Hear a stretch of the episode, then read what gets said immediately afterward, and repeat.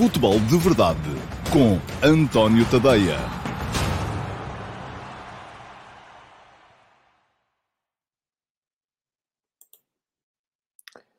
Ora então, olá, muito bom dia a todos e sejam muito bem-vindos à edição do Futebol de Verdade para segunda-feira, dia 15 de novembro de 2021.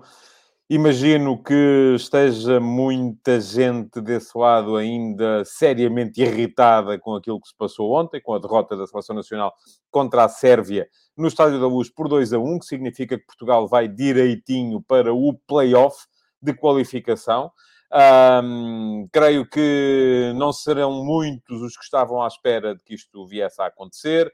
Uh, e imediatamente, quando isso acontece, aquilo que se faz é pedir a cabeça de alguém, seja pede-se a cabeça do treinador, pede-se a cabeça do, Cristiano Ronaldo, pede-se a cabeça, uh, e depois é muito em função também do clube uh, do qual vocês gostam mais, não é? Aqueles que são de um clube pedem sempre a cabeça dos jogadores que estavam ligados a, a, aos clubes rivais e por aí afora. Eu continuo, enfim, ontem cheguei a casa super irritado também, não é? como devem imaginar. Estive a comentar o jogo em direto na, na RTP, assim que acabou o jogo, agarrei nas minhas coisinhas e pus-me a andar. Uh, tinha o carro ainda ali relativamente perto, uh, entrei no carro, cheguei a casa em 5 minutos, praticamente, vim ouvir a conferência de imprensa no carro, através da, da, da Antena 1, e, uh, e cheguei a casa, nem queria sequer ouvir falar de futebol, quanto mais de, de, de estar a, a, pensar em discuti-lo ou em debatê-lo. Isto acontece a todos. Um, e, portanto, imagino como é que vocês também estavam uh, por essa altura, e muitos ainda estão. Uh, depois, cabe-me refletir um bocadinho mais e tentar perceber quais foram as razões profundas daquilo que aconteceu ontem. Não é porque o A jogou bem, o B jogou mal, uh, devia ter jogado o C em vez do D, não. Enfim, vamos tentar não ir por aí um, e vamos tentar, uh, como me diz o Daniel Galrão Duarte no Instagram, dividir entre querer ir ao Mundial ou cair no playoff para ter outro selecionador. Bom, eu percebo a lógica, uh, percebo, compreendo, uh, faz-me um bocado de, de, de impressão um, e uh, acho que, sobretudo, aquilo, aquilo que, que, se coloca neste momento é de tentarmos perceber se a mudança de selecionador resolve. é possível que sim, é possível que não, é possível que seja necessária, é possível que não seja. Nenhum de nós tem uma varinha de condão para adivinhar o, o futuro. Um, acho que devemos todos refletir um bocadinho mais sobre isso e perguntam-me assim, e aliás eu fiz-vos essa pergunta hoje, depois de ter escrito sobre o tema, no último passo, que ainda não leu. Pode dar um, um, um saltinho a uh, tadeia.substack.com. Está a passar aqui em ticker um, por debaixo desta emissão do Futebol de Verdade, para quem me está a ver, seja no Facebook, seja no YouTube, seja na Twitch.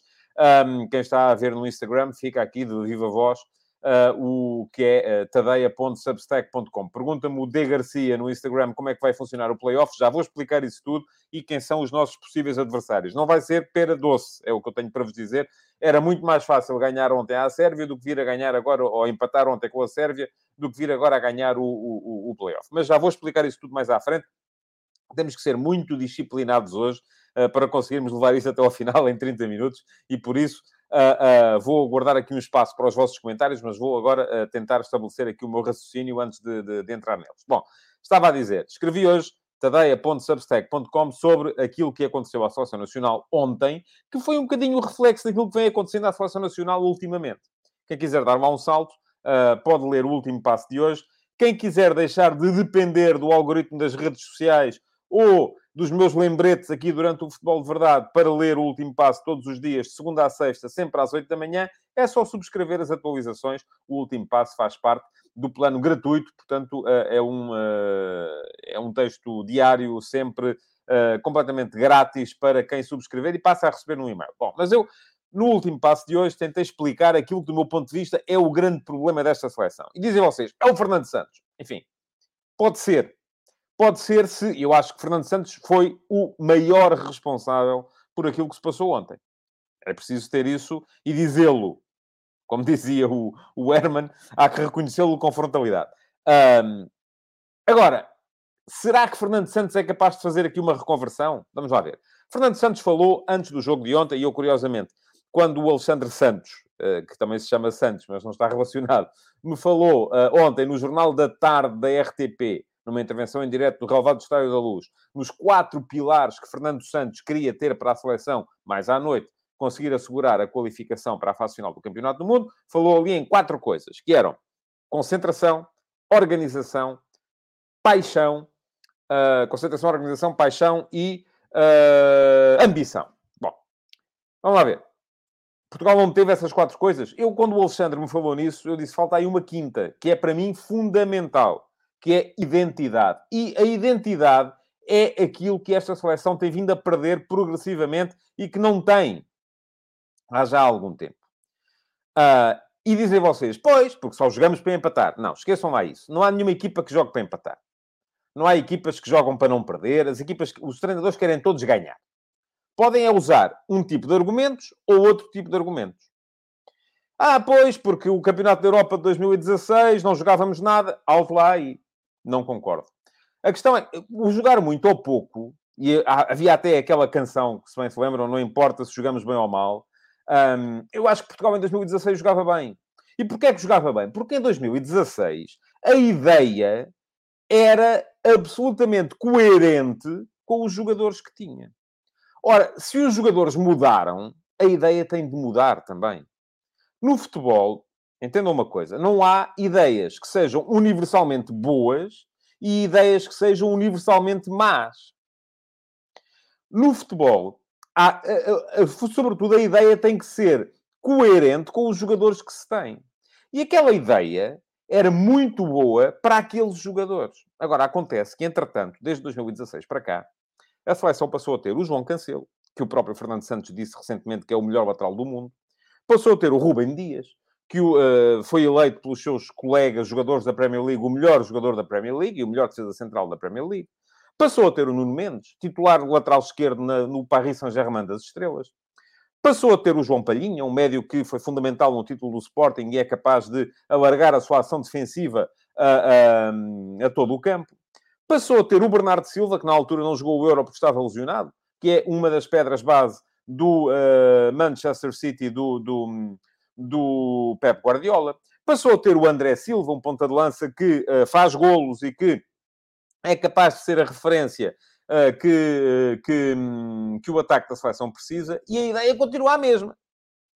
Isso é que, do meu ponto de vista, está errado. Agora, perguntam-me assim, e eu hoje perguntei-vos, era isso que eu ia dizer há bocado, no meu Instagram, António.tadeia, quem quiser pode lá ir às minhas stories e tem a sondagem do dia para responder.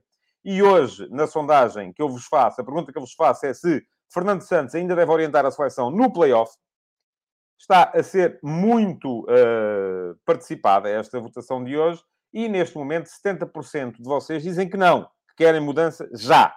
30% dizem que sim, que querem continuar com este selecionador. Ora bem, eu, que à partida sou sempre contra as chicotadas psicológicas a meio do processo e que acho que os treinadores devem levar as coisas até final, até porque, vamos lá ver, se Fernando Santos sai neste momento, quem é que entra? Ponto 1. Um.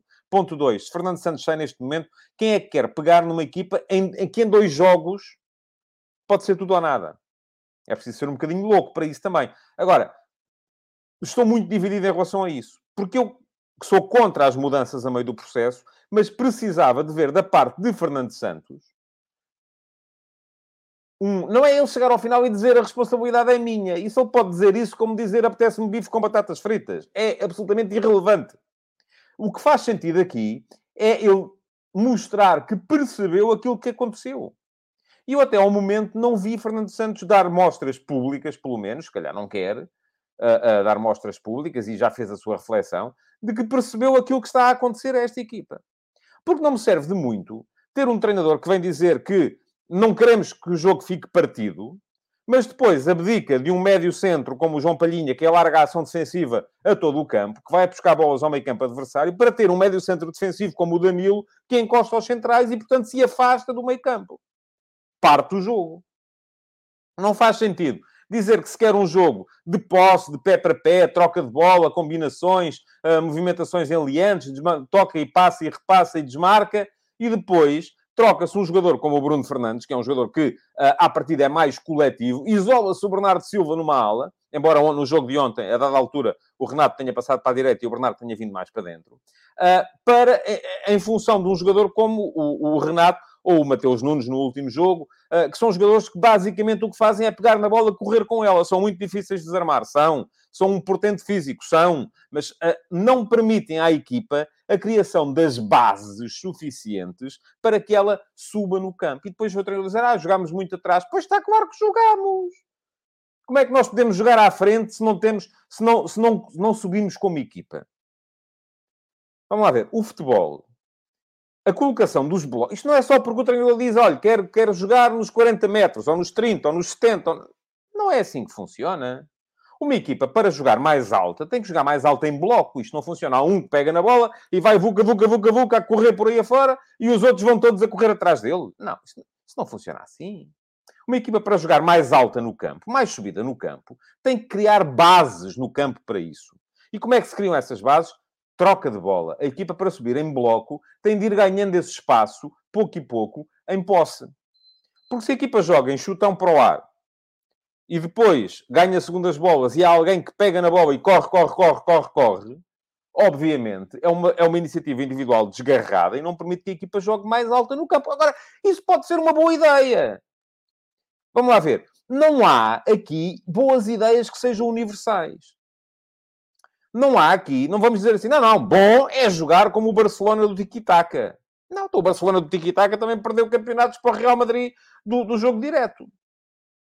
Ou dizer, não, não, bom é metermos a equipa atrás e chutarmos para a frente e depois ir o Diogo Jota, o Ronaldo, o Renato Sanches, tudo corredores, de, de, de, ah, gente com enormíssimas capacidades de, exploração do espaço e de velocidade.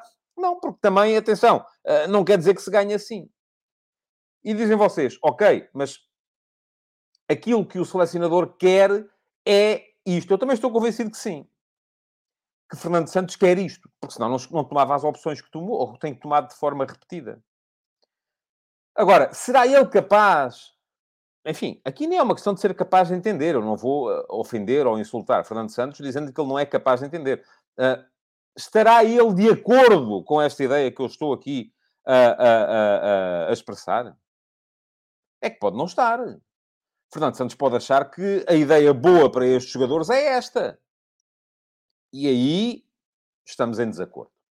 Eu ontem, antes do jogo, quando foi apresentado o 11, eu já na véspera, eh, porque estas coisas começam a circular, quanto mais não seja para serem testadas do ponto de vista da opinião pública, na, no, no 360 da RTP3, no sábado à noite, já uh, se falava nessa possibilidade de jogar Danilo em vez de Palhinha e de jogar Renato Sanches em vez de Bruno Fernandes.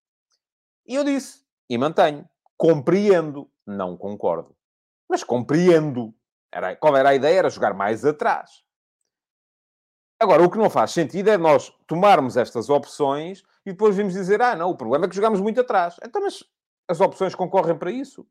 Ah, partimos muito o jogo. Então, mas as opções concorrem para isso. Se nós queremos ter, e eu disse isto no sábado à noite, se queremos ter um futebol combinativo, que jogue mais alto no campo, que a equipa troque melhor a bola, temos que ter duas coisas que raramente temos. Primeira coisa, Bernardo Silva, o único jogador que pode substituir neste momento na equipa portuguesa Bruno Fernandes como comandante ofensivo do meio campo é Bernardo Silva. Não vejo outro, francamente. O 10 de Portugal ou é Bruno Fernandes ou é Bernardo Silva. Segunda coisa, Ronaldo não pode ser o ponta de lança só. E para ser o ponta de lança, tem que ter um jogador que sirva de referência quando ele não está lá. Porque Ronaldo, como ponta de lança, foge constantemente da zona do ponta de lança. Vem à procura da ação. E quando isso acontece, Portugal deixa de ter, lá está, a tal referência, o tal apoio que permita que a equipa suba em bloco. Se não está lá esse homem, os médios não têm com quem dialogar. O que é que lhes resta? Correr com a bola, pumba, pumba, pumba, e vão por aí afora. E isto parte o jogo. E isto faz com que a equipa não suba de forma consolidada no campo. Isto a mim parece-me fácil de entender não me passa sequer pela cabeça que um treinador experimentado não o entenda. Mas, quando dizem assim, não, Fernando Santos não é capaz de jogar assim, não é verdade. A seleção portuguesa que se qualificou para a fase final da Liga das Nações de 2019 jogava assim. E aí, há quem se lembre depois, foi aquele período em que não havia Ronaldo. E eu, longe de mim, eu várias vezes já disse uh, que, aqui que Ronaldo nunca será um problema na seleção nacional. Ronaldo é sempre uma forma de resolver problemas. Mas é preciso também aqui duas coisas. Primeira coisa, que Ronaldo perceba e que alguém lhe explique que uh, se o sistema e se a ideia de jogo é esta, ele, ele, se ele quer ser avançado centro, tem que lá estar. Tem que ser a referência. Nós não queremos que Ronaldo... E eu acho que isso não faz sentido. Não vamos estar a sacrificar um jogador com a capacidade de decisão de Cristiano Ronaldo ali, a servir de referência de desmarcação ou, apoio para, eh, para, para, para a subida dos médios. Não. Então o que é que nós temos que fazer? Temos que criar um plano, eu também já escrevi tantas vezes sobre isso, um plano coletivo que permita que Ronaldo possa jogar como segundo ponta de lança. Como é que... Vamos olhar para os últimos anos de Ronaldo, é? em que ele passou a ser o ponta de lança. E passou a ser o ponta de lança naquela lógica de sair da zona. Este ano, com, uh, no Manchester United, está a correr mal. Solskjaer está à beira de ser posto a andar. No ano passado, Pirlo, na Juventus, foi posto a andar. Há dois anos, Sarri, na Juventus, foi posto a andar. Há três anos, Alegre, na Juventus, foi posto a andar. Regressou, entretanto. E quando regressou, Ronaldo foi embora. Uh, ah, um, Ronaldo não é o problema. E atenção, parem de me responder, como já me responderam várias vezes, ah, você está aí a dizer que o Ronaldo é um problema. Não é problema nenhum. Ronaldo é uma solução, mas é preciso encontrar o contexto coletivo em que ele possa ser essa solução. E esse contexto, lembram-se que eu no início da época dizia que queria que Ronaldo fosse para o City. Porquê? Porque acredito na capacidade de Guardiola imaginar esse contexto. Percebo que Fernando Santos, que só tem os jogadores por pouco tempo, não tem a possibilidade de criar esse contexto. É mais difícil para um treinador de seleção. Portanto, o treinador de seleção tem que aproveitar esse contexto criado no clube. E o Ronaldo, infelizmente, nos últimos tempos, não teve. O Ronaldo, o Ronaldo de maior sucesso era o Ronaldo com Benzema. Porquê? Porque ele podia funcionar, de facto, como segundo avançado e tinha... A equipa não deixava de ter a referência que permitia a subida consolidada no campo e que permitia que os médios entrassem no jogo. Desde que deixou de ter esse... E esse homem pode ser o André Silva, acho eu. Pode ser. Dificilmente pode ser o Jota. Porquê? Porque Jota entra... Jota é um Ronaldo 2. E isto eu tenho dito também desde que Jota chegou à Seleção Nacional. Não estou a falar em termos de qualidade, estou a falar em termos de capacidade, estou a falar em termos de características. É um jogador que aproveita bem a, velocidade, a mobilidade, explora a profundidade, vai à procura da bola atrás e é um excelente finalizador. Podemos jogar com os dois? Talvez. Mas tem que ser com os dois no corredor central. Para quando... E eles têm que estar muito bem trabalhados. Quando um sai, o outro fica. Bom, nada disto funcionou. Uh, eu estou em crer que Fernando Santos uh, percebe, isto, ou, ou, enfim, pode concordar ou discordar, mas é evidente que percebe. Agora, pode discordar de mim, dizer, não, senhores, o que eu quero não é nada disso. É exatamente aquilo que temos vindo a fazer. Pronto. E eu aí, se me perguntarem, Fernando Santos deve continuar para fazer aquilo que temos vindo a fazer, eu digo, não. Não deve.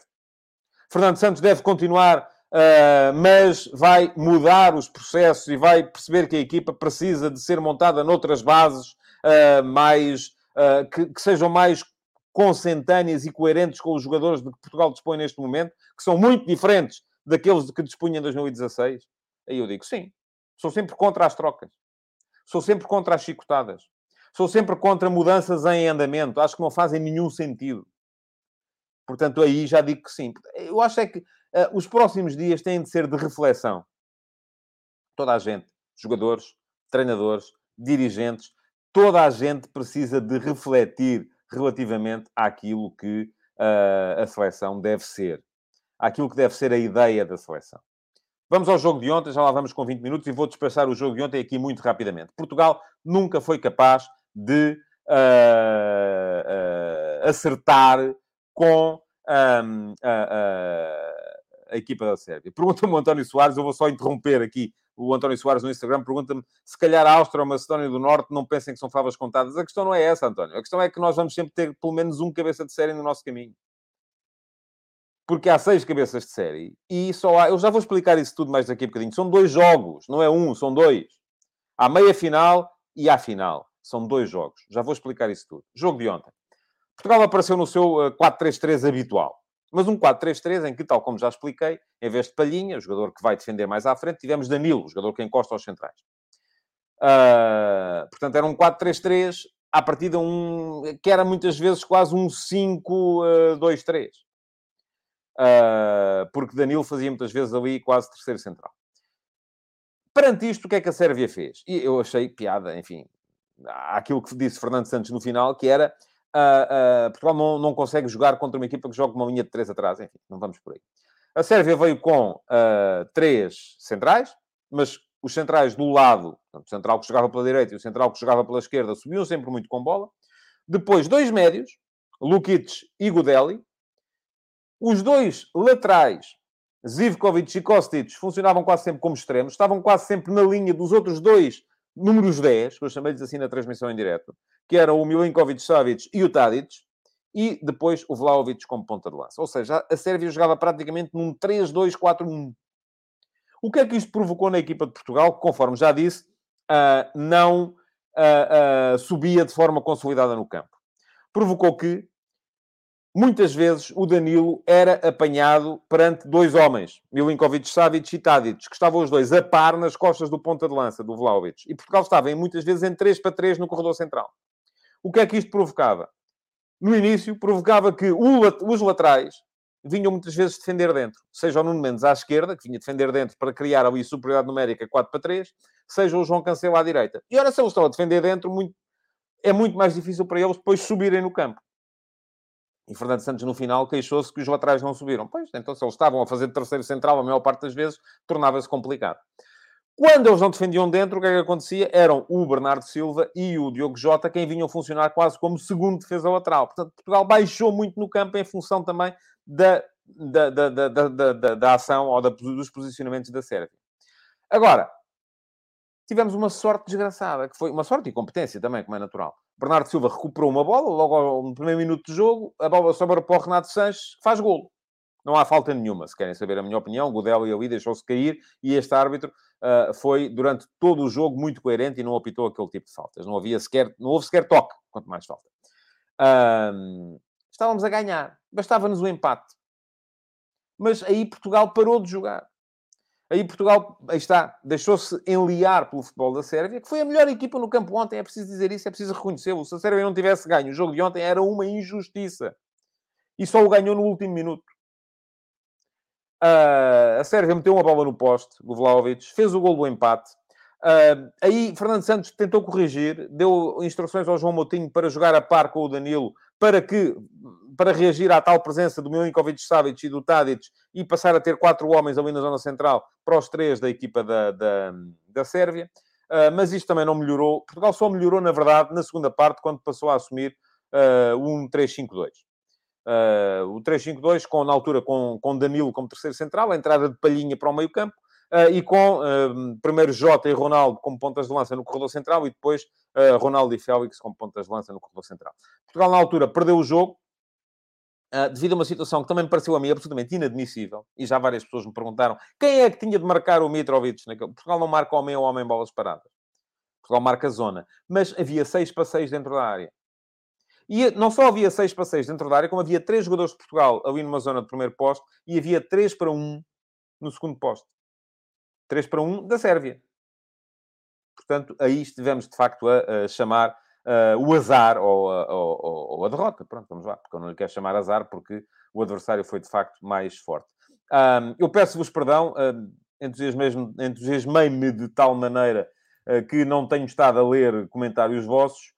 Um, enfim, isto agora seria uma injustiça estar a escolher. Eles estão todos disponíveis, seja no YouTube, seja no Facebook, seja no Instagram, está lá tudo. Uh, e eu agora, de, de, facto, já temos neste momento mais de 300 comentários aqui. Se os vou ler, vou ser injusto com uns. Um, e, e, enfim, não, não, não, era muita coisa para conseguir ler, uh, para levar este programa com, uh, com com ritmo até, até ao final. E falta-me ainda explicar-vos um, como é que vai ser o playoff. Está a começar a passar aqui em ticker, para quem me vê no YouTube ou no Facebook ou na Twitch, quem são os nossos adversários possíveis no playoff. Deixem-me explicar-vos primeiro como é que vai funcionar este playoff. Bom, este playoff tem 12 equipas. Tem os 10 segundos classificados das fases de, desta fase de apuramento, e muitos deles já estão uh, apurados, e tem os dois vencedores de grupo com mais pontuação na última edição da Liga das Nações, que não se tiverem apurado nem diretamente nem para o playoff. E o que é que isto significa? Vamos lá embora. Significa que no playoff e de certeza no pote 1, portanto, como cabeças de série, já estão Portugal, que fez 17 pontos na fase de qualificação, e a Rússia, que fez 16 pontos na fase de qualificação. Portanto, no primeiro jogo, Portugal não vai jogar com a Rússia. Isso já é uma certeza. Vamos saber até, até uh, uh, amanhã quem são as outras quatro equipas que não vamos apanhar no primeiro jogo. Mas podemos apanhá-las no segundo. E o primeiro jogo, Portugal sabe que vai jogar em casa. No primeiro jogo, Portugal, como é cabeça de série, joga em casa. O segundo jogo, que é a final, e que só o vencedor desse segundo jogo é que vai ao Campeonato do Mundo, vai ser ainda sorteado o, o local. Portanto, tanto pode ser em casa como fora. E agora, quem é que nos pode calhar? Bom, vamos lá ver. Já segura segura no playoff a Suécia, 15 pontos. Provavelmente vai ser cabeça de série também. Enfim, depende ainda dos resultados de hoje e da manhã. Possibilidade no playoff: Itália ou Suíça. Ambas têm neste momento 15 pontos. A, Su... a Itália tem dois golos de avanço. A Suíça recebe a Bulgária. A Itália vai jogar fora com a Irlanda do Norte. Quer isto dizer que a Itália não basta ganhar tem de ganhar na Irlanda do Norte, e com certeza ganha, acho que é mais forte, mas tem de ganhar e tem de ganhar pelo menos pelos mesmos gols, ou por menos um, do que a Suíça, que com certeza também ganhará em casa a Bulgária, vai vencer a Bulgária. Portanto, quer isto dizer, entre Itália e Suíça, uma vai para a fase final, a outra vai para o playoff. Podemos apanhar a Itália no playoff. Fora, se for, for esse o sorteio. Pode acontecer. Ou a Suíça, que também é igualmente temível, ganhou à, à França no último, no último Campeonato da Europa. Segura no playoff também a Escócia, tem 14 pontos, joga em casa com a Dinamarca, que já está apurada. Se a Escócia conseguir ganhar, chega aos 17, será a cabeça de série. Se empatar com 15, provavelmente também será. Se perder com 14, já será mais difícil.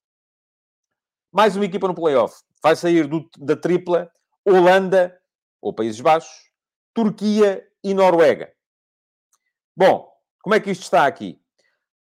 A Holanda tem 20 pontos, a Noruega e a Turquia têm 18. E atenção, aqui é preciso retirar 6 pontos de, que foram feitos contra Gibraltar, porque, uh, como há grupos de 5 equipas e há grupos de 6 equipas, uh, o que quer dizer que, em termos de apuramento de cabeças de série, a Holanda tem neste momento 14, a Turquia e a Noruega têm 12.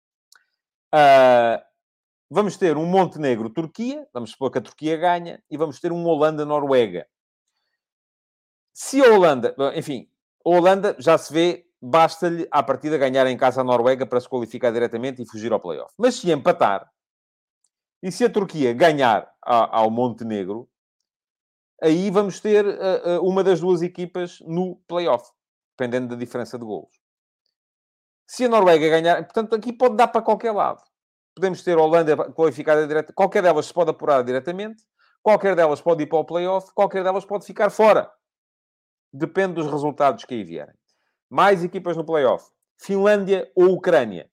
E estas vão de certeza, ou quase de certeza, para o pote 2. A Finlândia tem 11 pontos em termos de classificação para playoff. A Ucrânia tem 9. A Finlândia vai receber a França. Em princípio não ganha, enfim, nunca se sabe. Mas... Eh, e a Ucrânia vai jogar fora com a Bósnia. Jogo difícil também. Mas pode ser... E Portugal ainda muito recentemente ficou atrás da Ucrânia numa fase de qualificação. Pode perfeitamente dar-se o caso de Portugal ter que apanhar já a Ucrânia numa meia-final. Mais duas equipas para o playoff. Gales e República Checa. Estão no mesmo grupo. Gales tem 14 pontos e recebe a Bélgica. A República Checa tem 11 e recebe a Estónia. Basta a Gales empatar uh, para assegurar a presença no playoff via segundo classificado. A República Checa, nesse caso, não fica fora de qualquer modo, porque a questão é que, entre Gales e República Checa, aquele que não se qualificar como segundo classificado vai qualificar-se via Liga das Nações. Portanto, ambos vão estar lá a diferença aqui é se podem chegar ou não à posição de cabeça de série. Mais uma equipa no playoff. Polónia. A Polónia de Paulo Sousa. Tem 11 pontos, recebe a Hungria. Se ganhar, faz 14. E pode ainda almejar a vir a ser cabeça de série, mas é muito difícil. Portanto, é muito possível que venha a surgir para o pote 2 e, portanto, como eventual adversário de Portugal uh, na, na, na meia-final. Seguras também no playoff a Áustria, que vai estar no pote 2. E a Macedónia, que já fechou a qualificação com 12 pontos e, em princípio, vai estar também, no, em princípio não, de certeza, vai estar também no pote 2. Portanto, o que é que vai acontecer? Entre todas estas equipas, vão ser sorteados uh, três grupos, vamos chamar-lhes assim. Não são grupos, porque não há uma pool, há apenas meia final e final. Nestes três grupos, cada um deles vai ter um cabeça de série ou dois. Pode dar-se o caso de ter dois. Porquê? Porque vai haver seis cabeças de série. E estas 12 equipas, delas, só, só três é que vão à fase final do campeonato. Ou seja, cada grupo vai ter quatro equipas. Já se vê que há aqui dois grupos que vão ter um cabeça de série e há dois grupos que vão ter dois cabeças de série.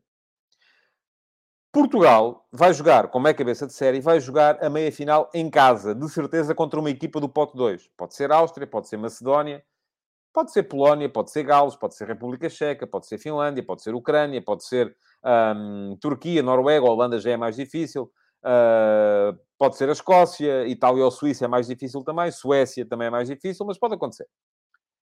E depois, se ganhar esse primeiro jogo, vai jogar a final contra o vencedor de uma outra meia-final. Em que, uh, uh, uh, e aqui já vai ser, o, o, o, o jogo vai ser eh, sorteado ainda ao local onde o jogo vai ser feito. Portanto, já se vê que este playoff não vai ser pera doce.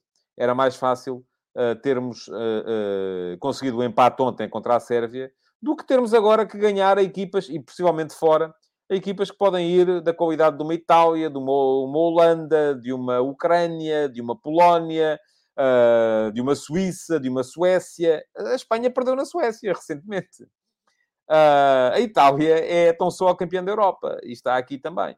Isto vem, de certa forma, diminuir uh, aquilo que é o fracasso de Portugal, porque, enfim, há mais equipas nessas condições. Ainda ontem a Espanha ganhou a, a, a, a Suécia e dessa forma qualificou-se diretamente com um gol sobre o final.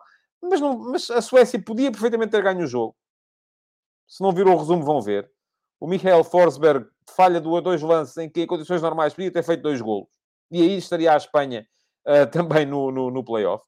Uh, mas, ao mesmo tempo, vem mostrar que uh, este play-off, a não ser que tenhamos muita sorte no sorteio, não vai ser, de facto, osso...